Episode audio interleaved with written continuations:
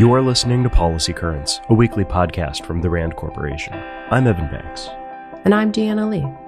Every Friday, we bring you new insights from RAND's latest research and commentary. It's September 15th.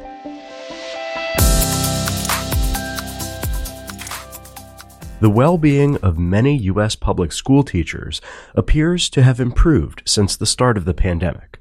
However, teachers in some states are still leaving their jobs at higher rates than before COVID 19 hit. RAND researchers recently conducted a survey to learn more about what might be driving America's educators out of the classroom.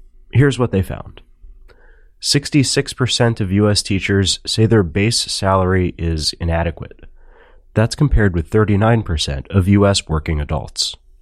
On average, teachers want $17,000 more per year to feel that their pay is adequate. This equates to roughly a 27% raise. That's comparable to the estimated pay gap between teachers and other similarly college educated workers, often called the teacher pay penalty. During the school year, teachers worked 53 hours per week on average. That's compared with 46 hours per week among all working adults.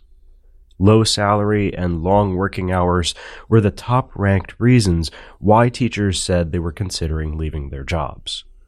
And compared with white teachers, black teachers reported working more hours per week and were less satisfied with their base salary. Black teachers were also more likely than white teachers to consider leaving their jobs. Addressing these issues is important. When teachers leave their jobs, student achievement can suffer, and the cost of replacing teachers can be high. To increase teacher pay and improve working conditions, state policymakers could begin by setting a minimum pay for starting salaries, and school district leaders could expand opportunities for extra pay for additional school related activities. Insomnia is the most common sleep disorder in the world. If you have insomnia, then you know that the symptoms make it hard to get through the next day. And those symptoms, such as difficulty thinking clearly and maintaining concentration, have major costs in the aggregate, too. Researchers at RAND and RAND Europe have studied this staggering economic toll. They estimate that workers who experience any symptoms of insomnia miss 14 days of work every year and spend another 30 days at work but not being fully productive. And for people with chronic insomnia, these numbers are even higher. They are absent for up to 18 days and present but not productive for up to 54 days per year. Chronic insomnia ends up pulling down the US economy by more than $200 billion every year. Other major economies forego tens of billions of dollars in lost productivity too. The United Kingdom loses more than $41 billion per year. France loses more than 36 billion. For Germany, the annual cost of insomnia is more than 29 billion. And that's just a few more of the 16 countries RAND researchers examined. Wendy Troxel, an internationally recognized sleep expert and a practicing clinical psychologist, is one of those researchers. I work with patients, she says, so I see how widespread and debilitating insomnia is. But when you multiply all of these individuals across major nations, major economies, it really forces you to think about how the consequences affect societies as a whole. The good news is that there are effective treatments for insomnia. If more is done to recognize and address it, then it could help tens of millions of people improve their well being and save the world tens of billions of dollars a year. Many public defenders are overloaded with work. As a result, these attorneys are forced to prioritize some cases over others, may fail to fully investigate an issue, or may not be able to file the motions they should. This inevitably leads to harm evidence and witnesses are lost, and cases are delayed and often don't go to trial when they should. And while ethics rules require lawyers to limit their workloads to ensure competent representation, it's unclear exactly what those limits should be.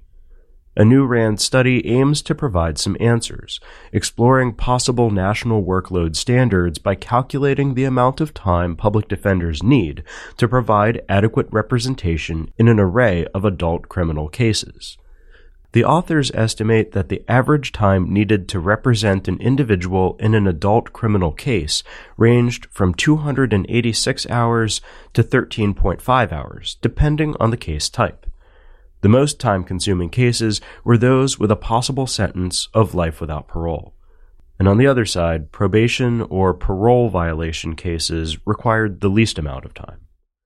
Estimates such as these can help public defense providers and jurisdictions across the country more accurately review their workloads and should allow them to better avoid case overload. Ultimately, this can ensure that the justice system better serves all of those who rely on it. Are the United States and Israel on similar paths? According to RAND's Brian Michael Jenkins, some trends suggest this may be the case. For instance, both countries are experiencing deep social and political divisions, uncompromising partisanship, and increasingly hostile rhetoric. Religion also plays a prominent role in the politics of both countries. In Israel, it's ultra Orthodox Judaism, and in the US, it's Christian fundamentalism. Fervent believers assert that the state must not only reflect, but also enforce the tenets of their faith. Divisions in the US and Israel have amounted to what many describe as an existential threat to democracy. And they have led to a deep sense of foreboding in each country that society may be heading for civil war. Civil war still seems unlikely in either country, Jenkins says. However, he's quick to point out that this does not rule out escalating turmoil with the real prospect of political violence. Quote, the wars in Lebanon, the Balkans, Syria, and elsewhere remind us how quickly societies can descend into sectarian carnage. The full impact of the deadly wildfires in Maui remains to be seen, but the disaster nevertheless highlights an urgent need for strategies that can prevent future tragedies. One lesson that can be drawn from this situation, says RAND's Lena Easton Calabria, is the link between food insecurity and wildfire prevention. The amount of land in Hawaii that's actively used for farming and ranching fell by more than 60% in the last five decades. This has contributed to both the fragility of Maui's food supply and to the island's vulnerability to wildfires. How? The decrease in acreage devoted to agriculture has facilitated unchecked growth of invasive grasses.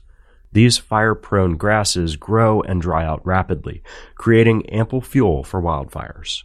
And unlike native vegetation, these invasive species bounce back quickly after burning, only to create risk of another fire. The problem is widespread. Estimates suggest that non native grasses blanket one quarter of the state of Hawaii, including West Maui, where Lahaina, the epicenter of last month's fire, is located. There are ways to address this. It starts with funding, Easton Calabria says. Once immediate emergency aid is dispersed and resources are allocated for reconstruction, federal agencies like the Department of Agriculture, FEMA, and the U.S. Forest Service could collaborate to prioritize the integration of food security and wildfire prevention strategies. Agroforestry systems, for example, which combine the planting of trees and shrubs with crop and animal farming systems, have proven to be resilient against wildfires. Other options include the development of community based food forests and revitalizing traditional land management systems. Solutions such as these could go a long way toward reshaping the landscape for current and future generations. That's it for today's episode. You can learn more about the topics we discussed in the show notes at rand.org slash podcast. We're off next week, We'll be back in your feeds on September 29th. RAND is a nonprofit institution that helps improve policy and decision making through research and analysis.